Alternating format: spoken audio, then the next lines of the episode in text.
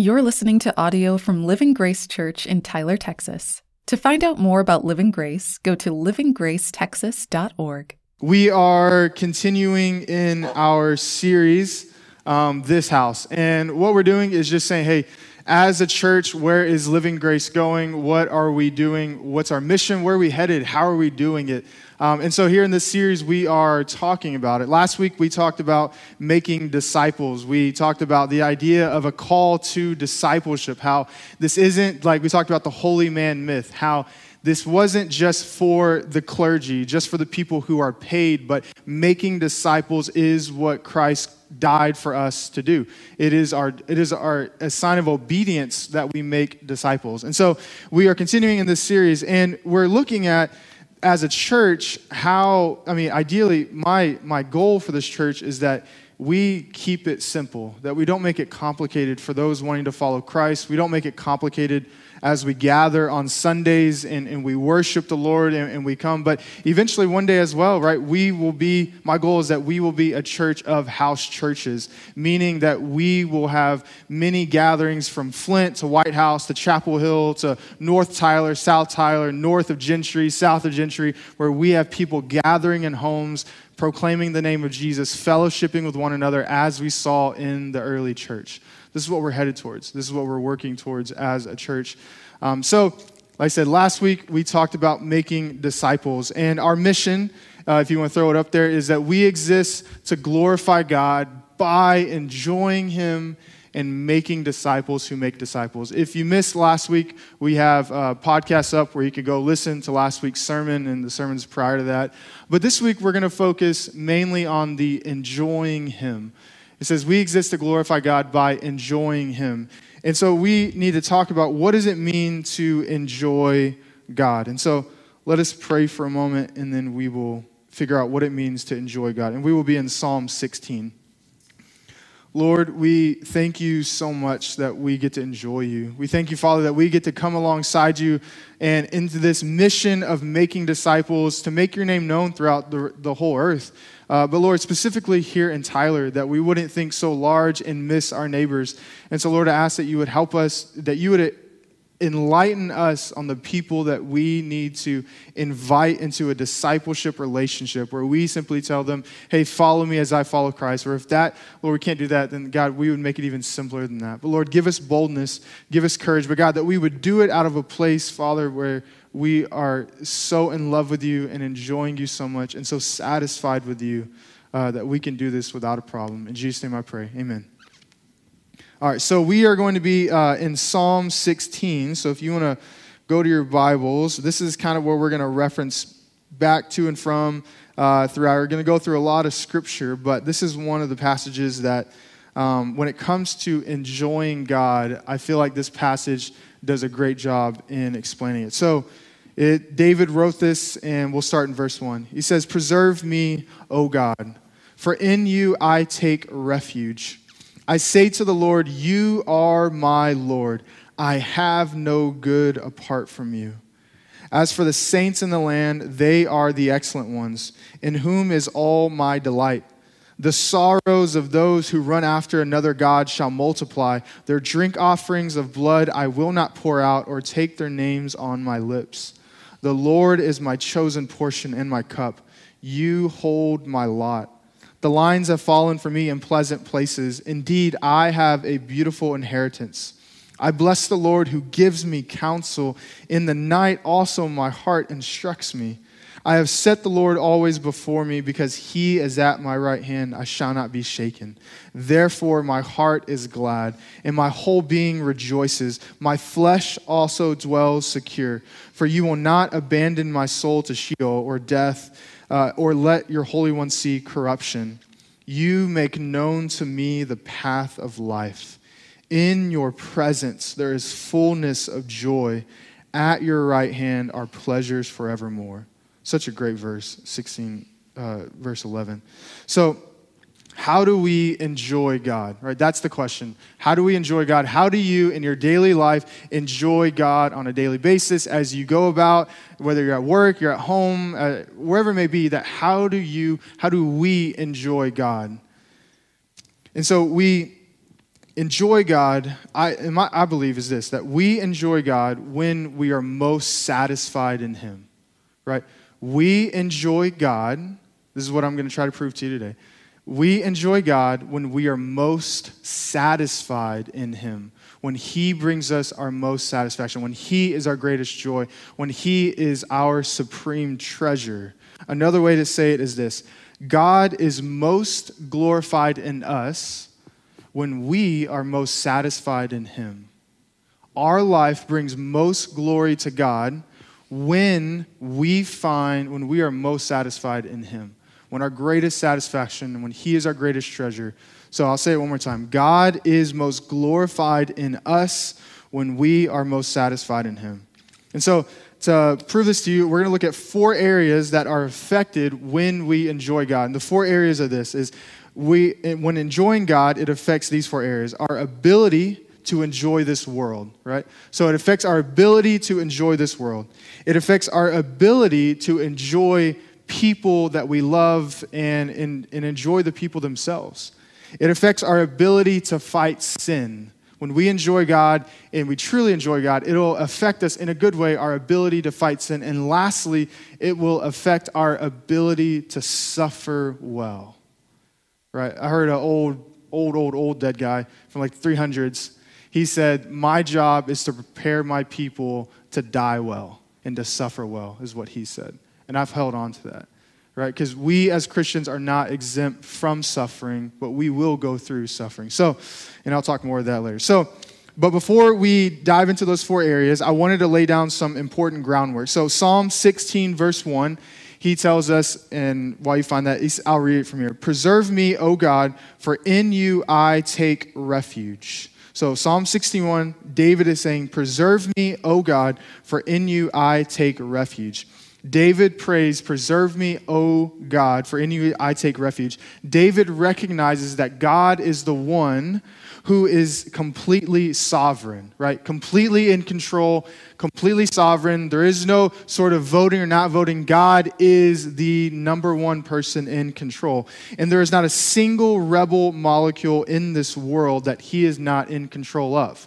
And it's important. I know I've mentioned this quite a bit, but you, you name the situation, you name the thing, God is in control of it, right? You think Ukraine, God is in control. You think COVID, God is in control. You think your life, God is in control. You think cancer, God is in control. You name anything, and I will tell you, promise you, that Jesus, that our Lord and Savior, is in complete control.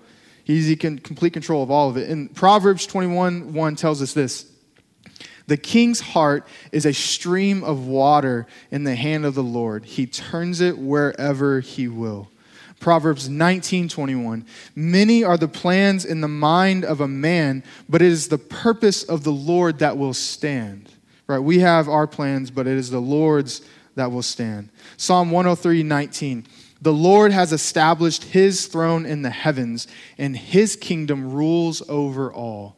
This should bring a sense of confidence that the God we serve is this God who controls kings, who controls plans, who his purpose is the greatest purpose, and it comes through no matter what happens. And this is important for us to lay down this, this framework to understand what it means to enjoy God.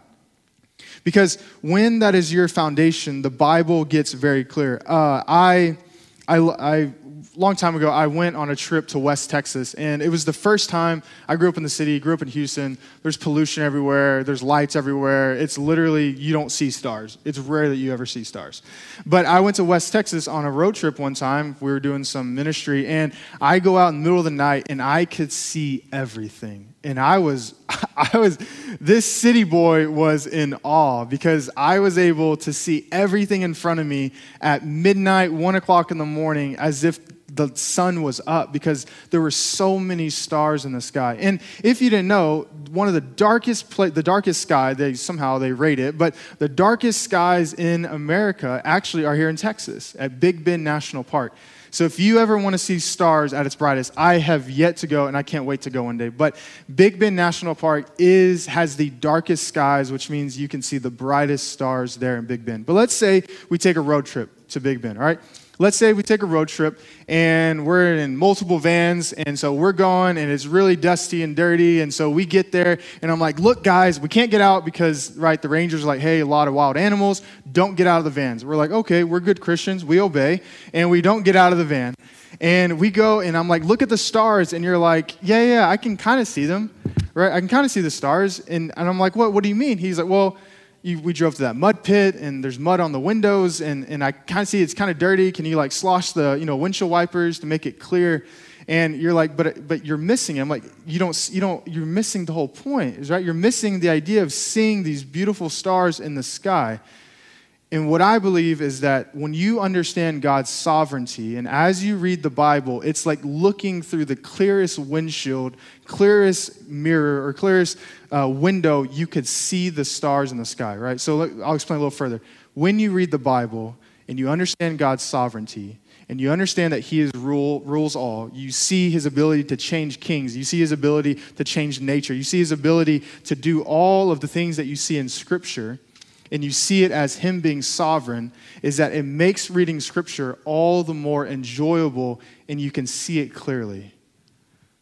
You can see God and His character when you understand His sovereign. Because here's, here's where it could go wrong.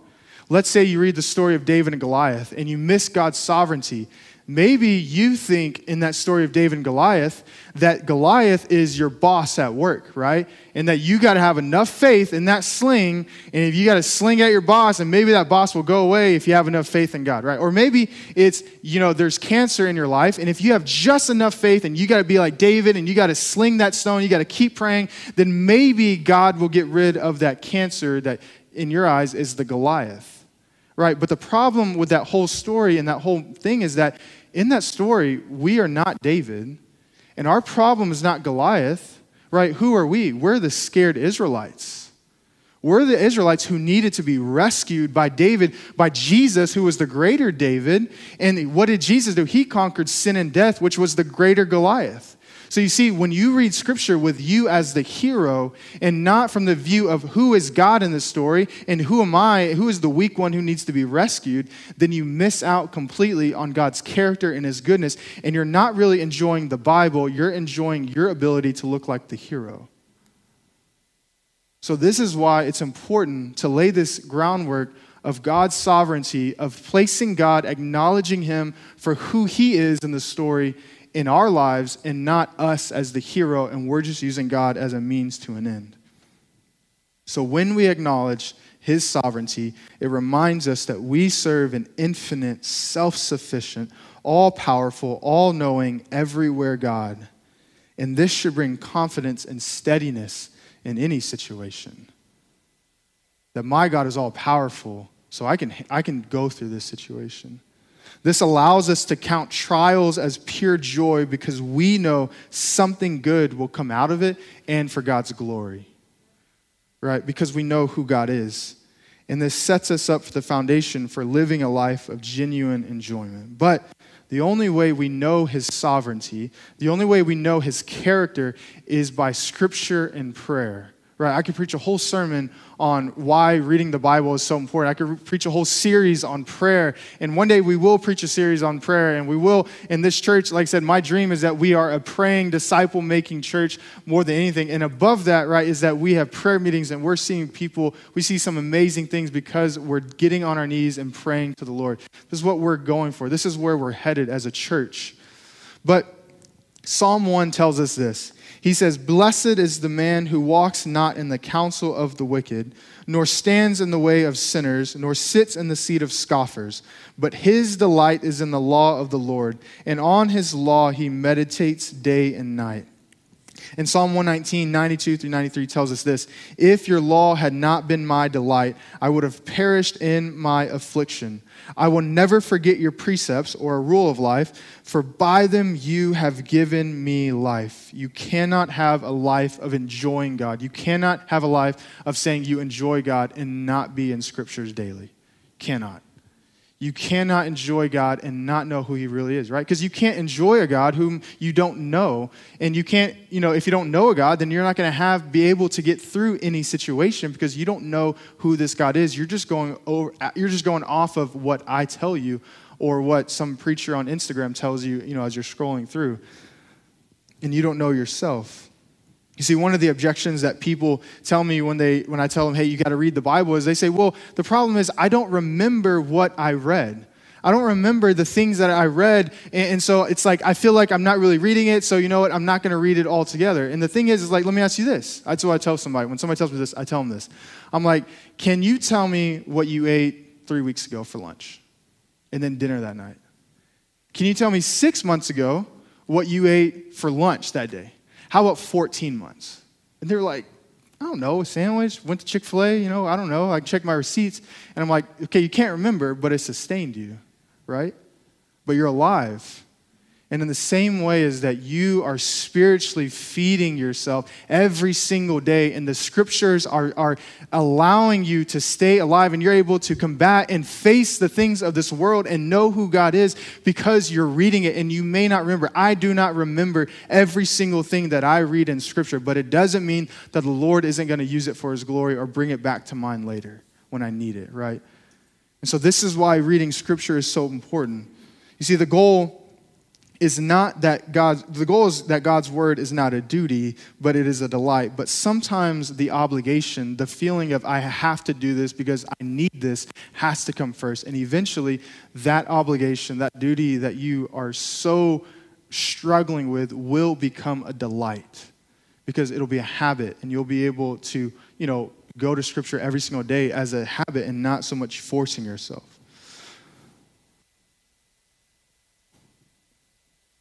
Sometimes you don't love it, but after a while you will. Why? Because it has fed you and nourished you and kept you. And so let's talk about prayer. You see, a good prayer life rests on knowing God is sovereign, right? Why would you pray to a God who isn't in complete control? Right?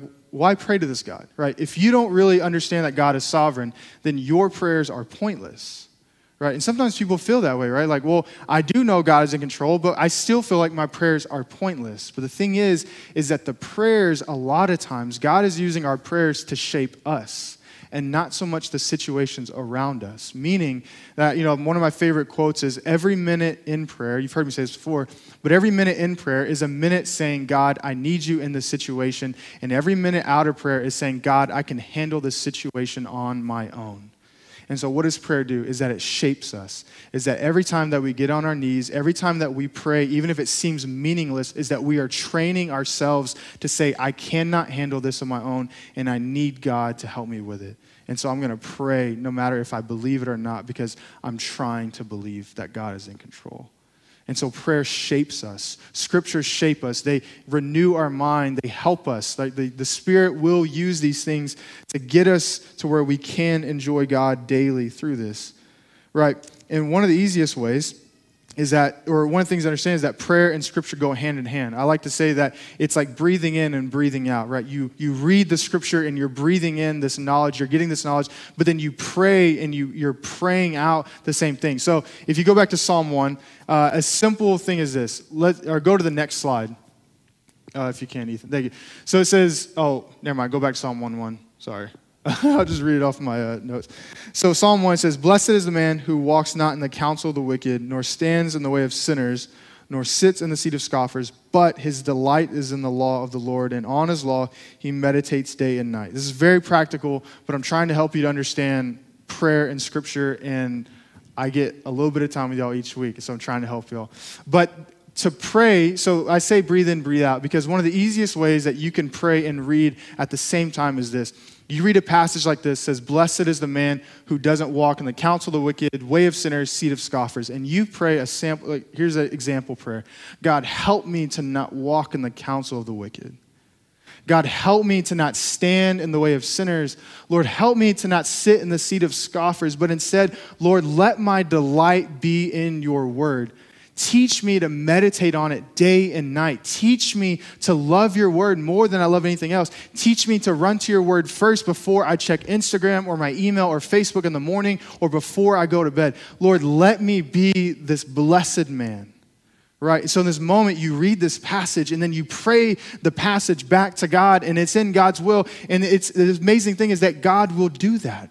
He will start to make you like the blessed man who doesn't walk in the way of sinners, and you'll start to get wisdom on who to be with and not to be with. And so this is not completely the servant of enjoying God, but it's very helpful in laying the groundwork on enjoying God daily. You have to have a life of prayer and you have to have a life of reading scripture. So, now that our foundation is laid, let's talk about how being satisfied in God affects our ability to enjoy this world. So in Romans 1, Paul, we're going to go to Romans, Paul starts and he starts this argument of why the gospel was needed. So Romans 1, Paul is saying, hey, this is why the gospel is needed, and I'm going to lay it out in the first three chapters. And then he talks about Abraham and, and the promise coming through Abraham, and then eventually he gets to the wrestling of sin and then the, the beautiful good news of Jesus Christ. But here in chapter 1, this is important because I believe that our ability to be satisfied in God affects the way that we enjoy this world, meaning that the things of this world, and I'll probably repeat this again, but the things of this world were given to us to enjoy. But what is our problem? Is that we start to enjoy the things of this world more than the God who created them, right?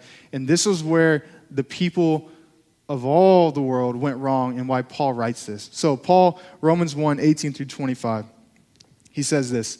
For the wrath of God is revealed from heaven against all ungodliness and unrighteousness of men, who by their unrighteousness suppress the truth. For what can be known about God is plain to them, because God has shown it to them. For his invisible attributes, namely his eternal power and divine nature, have been clearly perceived ever since the creation of the world and the things that have been made, so they are without excuse. For although they knew God, they did not honor him as God or give thanks to him but they became futile in their thinking, and their foolish hearts were darkened.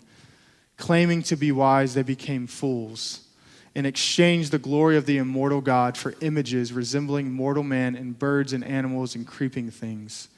Therefore, God gave them up in the lusts of their hearts to impurity, to the dishonoring of their bodies among themselves, because they exchanged the truth about God for a lie and worshiped and served the creature rather than the Creator who is blessed forever. Amen. So, what was the issue? The people weren't satisfied with God right? But rather in his creation. They worshiped and served the creature, the created, rather than the creator, right? How much time do we spend wanting the things of this world or wanting God to give us more things, not to get closer to him, but so that our life on this earth can be better, right? God, give me a new job. God, give me this. God, fix this. God, if you would just do this, right? And all the time, it's not so deep down, right? It's subconsciously, we're probably not like, hey, it's because I want to get to know you more. I want to spend closer more time with you. I want to enjoy you more. No, no. It's God, I want to enjoy your things.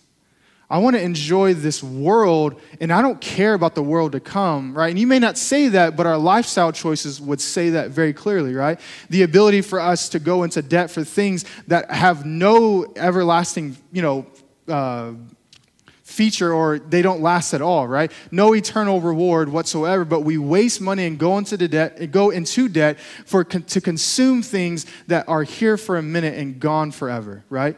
We consume so much, and it's not to get closer to our God. So, what are we doing? We're exchanging the truth for a lie. We're saying, God, I think I'll find more satisfaction in your creation rather than in you. So, give me more of your stuff.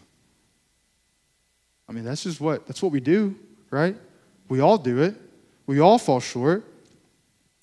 And so, what does it look like if we enjoy this world and these things in a way of a place from being satisfied in God. And it's like this, right? Where let's say you walk outside and you see one of my favorite things to stand on my back deck in the morning and there's a there's a Mexican restaurant called Ruby's. I don't know if y'all have eaten there, but Ruby's, I think the owners and they cook some of the catering like to like a house down. And so in the mornings, all the smell, whatever they're cooking that day, just hits my deck. And then the the sun is shining right, and, and like the birds are like just singing, and it, like the, the, breeze is nice. Like it, it's real, and you see that I have tons of trees in my backyard, like, and it's just a beautiful view. And sure, I'm in the middle of Tyler, but I love to look at it, right? But the problem is that for most people, is they go to the backyard and they just miss all of this stuff completely, right? Because it serves no purpose for them right? Like, I'm not going to look at the trees. What are the trees going to do for me? I'm not going to look at the, listen to the birds. Why do I care about the birds, right? We spend, we go outside and pull our phones out because we're like, we don't want to enjoy this creation. Rather, we enjoy what we can put in front of our hands, what we want to look at right? And so the way that you enjoy it is when you stand outside and you see this creation, is that you don't see trees, you see God's handiwork you see the difference that every single tree is so different, that the barks are different, that the limbs move out in different places. Not a single tree is the same on this earth. And it's so crazy to think about that, right? To think about. And then the, the birds, though a lot of them look alike, that they're still different, and yet they're singing and, and, and they're, do, they're giving glory to God by being birds. And then you, you smell the amazing food that's coming and you want to go eat it, or you go eat a burger, right? And you take a bite, and instead of saying, Oh, I need more of this, more of this, you, you take a bite and you enjoy it, and you say, God, I thank you that you gave man the ability to combine these ingredients and make this beautiful burger to make this beautiful steak, to, and you enjoy it by giving glory to God, saying, God, you knew what you were doing when you created this. And we're giving him honor, we're giving him glory. And the things of this world are meant for us to enjoy, but we don't stop at the thing. We say, God, I thank you for this thing. I thank you the fact that I have technology to find my way around Tyler because it would take me a lot longer to get used to this place if it wasn't for Google Maps, right? Like I, people have to draw me maps, I have to pull out a key map and figure out which way to go, right? But yet technology, but if I fall in love more with the phone, right, then, then I'm missing God altogether. But instead, it's God, I thank you that I have technology. God, I thank you that I can enjoy the things of this world and not become a glutton for these things and just try to consume and consume. Because when you do that, you're showing, hey, God, I need more of this stuff in order to be comforted. I need more of these things in order to be satisfied. But God's saying, I'm right here, and I'll give you full satisfaction. And so when we enjoy this world, this is what we're able to do. And then, and then this line of reasoning leads us to what the psalmist says in Psalm 8, 3 through 4. When I look at your heavens, the work of your fingers, the moon and the stars which you have set in place, what is man that you are mindful of him? And the Son of Man that you care for him? Right? Because we are amazed at the creator of the universe who created every tree to look so different and be different and grow differently, yet he knows us and created us too. And so the satisfied person sees the world, enjoys the world, knowing his or her Father in heaven has given it to them so they can see how much he loves them and provides for them. We see that in every day, right, with the birds, right? You see a bird and they're every day they're tweeting and they're they're singing, and it's because God has provided food for them, and how much more will he provide for us, right? So it's like you can live a satisfied, enjoying life by just looking at creation. All right, number two, how being satisfied in God affects our ability to enjoy and love people. You see, Psalm 16, verse 3, David writes, As for the saints in the land, they are the excellent ones in whom is all my delight. So the question you have to ask yourself is this today Do you see the people sitting in this room as saints? Do you see them as excellent? And do you delight in them, right? Do you delight in their brothers and sisters in Christ? You see, I tell you this uh, so much before, but like we were saved into the body of Christ, right? So without Jesus, none of us would have ever known each other, but because of Christ, we now can gather in a room with a common cause and say, we want to see Tyler immersed and saturated with the gospel of Jesus Christ, and we want every man, woman, and child to be discipled and to know his goodness and his mercy and to be able to enjoy God, right? This is what we all want together. But if it wasn't for Jesus, then we wouldn't be able to get to know each other and love each other and, and be able to experience life with one another and do community because it helps us realize that people aren't a means to an end, right? But rather, they were created in God's image right? Because most of the time, if somebody doesn't serve a purpose for us, if we don't see what's in it for us, we're not, we don't care to get to know this person. We don't care to give them the time of day. We don't care to, to help them out if they've never helped us. It's like, right, it's like, hey, why don't you help them? Well, what have they done for me, right? That's our initial reaction, and that shouldn't be a reaction. Why? Because in a satisfied understanding of God, we understand that those people are gifts of God, that they were made in the image of God, that our family that we can't stand sometimes, that annoys us, right? That we know that they are gifts from God, right? That when my son is going crazy and I'm tired, I can say, God, help me in this situation because Elisha is a gift from you, and I don't want to miss that while he's growing up, right? No matter what he's doing, what he did, what he broke, what he got into. All right, so I'm able to enjoy and love on Elisha because I know God has given him to me. And so I can rest in that and say, okay, God, help me to love him because this is somebody made in your image. But it also helps us to forgive because being satisfied allows us to see that people ultimately are sinning against God and not really just us. Right? That's important because when somebody sins against you and hurts your feelings and backstabs you or whatever it was, is that ultimately they are sinning against God and not just you. And this is important. Why? Because we have been hurt, yes, but they have a much bigger problem with God they need to deal with. We forgive them because we want them to know God has forgiveness waiting for them too right? It, it, it's a different perspective. When you see this person as made in God's image and they sin against you, and you're like, why should I forgive them? It's because ultimately they have a God problem that they're in debt to God, that they sinned against a holy God, and they are, you know, He is there waiting with His wrath. And so you don't want them to face God's wrath, right? You instead want them to find forgiveness just as you have found forgiveness in God. And so we forgive people because, sure, they hurt us but they did way more to our Father in heaven, who is holy and did nothing against them, and yet they sin. Point number three how being satisfied in God affects our ability to sin. I believe sin is ultimately saying, God, my way is better than the one that you have for me. Right? That's what sin is, right? Look at the garden. I don't, I don't, I shouldn't obey that. I should eat this apple. I should eat this fruit because obviously I think this way is better than the, the one rule that you gave us was not to eat the apple, right? So sin is ultimately saying, God, my way is better than what you have for me. So if you aren't satisfied in God's timing, in God's way of life, God Himself, it leads us to make really, really dumb decisions on a daily basis that we most of the time regret later on. And so, what would it look like to enjoy God and be satisfied in Him? What would our life look like whenever it comes to sin and temptation? we see that the only way to beat sin is to love something more than we love that sin, right? Because deep down, we, we enjoy sin, right? Like, like it's not like it's not like something that somebody has to force you to do, right? Sin is natural for us. We enjoy, you know, cutting people off. We enjoy getting revenge. We enjoy lashing out sometimes, right? Like we, in that moment, there's a sense of feeling that just feels good, like, yeah, you know, I got my way But we know later on, right, that that was a complete waste.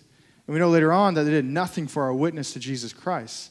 And so we, we enjoy sin, but my, what I would say is that when you enjoy God, who is infinite, who won't ever let you down, who is all knowing, who, who isn't like this thing, like, you know, this, whatever it was, this one night, this thing that you're like, it's just one time, it's just one thing. Let me just waste time on it. And then it leaves you feeling empty later on. The fact is that God never leaves us feeling empty when we chase after Him and we love Him more. Why? Because He loves us back, because He is for us. He isn't just trying to use us, but instead, when we love God more than we love our sin, we defeat sin almost every single time every time. Any temptation loses its power because we say, No, I have an all satisfying God that I love more than anything on this earth, and this sin cannot bring me more joy or comfort than what I get from God myself. But where's the problem? We find no comfort, we find no joy, we find no satisfaction in God, and so we run to everything else in this earth to find it instead. And the last one, if I get Ruben to come up here, is how being satisfied in God affects our ability to suffer well. So we live in a world affected by sin. Yes, God is in complete control and God is completely sovereign, but also man is responsible for a lot of really wicked things on this earth. Right? A lot of wicked things. You can name Holocaust, wars. I mean, just men's, you know, issues with one another, not able to forgive, not able to deal with things, and men and women. And so, because of that, we have faced so many problems because of man. But also, this world is broken because of sin as well with sickness, right? Is that how many people have had these awful sicknesses, diagnoses that that it's just like the worst news whatsoever and it's not because of caused by anything else by the fact that we live in a broken world needing to be redeemed by god. Right? We live in this world. We live in this world where any moment we go to a doctor and we don't know what we're going to hear. We think it's a checkup and then we hear we have five months left. Right? We don't know. But when we are satisfied in god when god is our supreme treasure right? When we meditate on his law day and night, when we see his hand throughout the world among us, right? We see his handiwork, when we see the gift of the family he has given us, then when we suffer more than when we've suffered before, when we're sad, when we're broken, hopeless, sick, in the midst of that suffering, how much more can we remind ourselves that our God sees us, is with us, and will be with us the whole time? Right? If, if you can go and look right? And, and whatever worry and stress that you have on your mind, you can go, right? Jesus says, go look at the birds. That's what he says. Go look at the birds and see I take care of them. How much more you? How much more his children?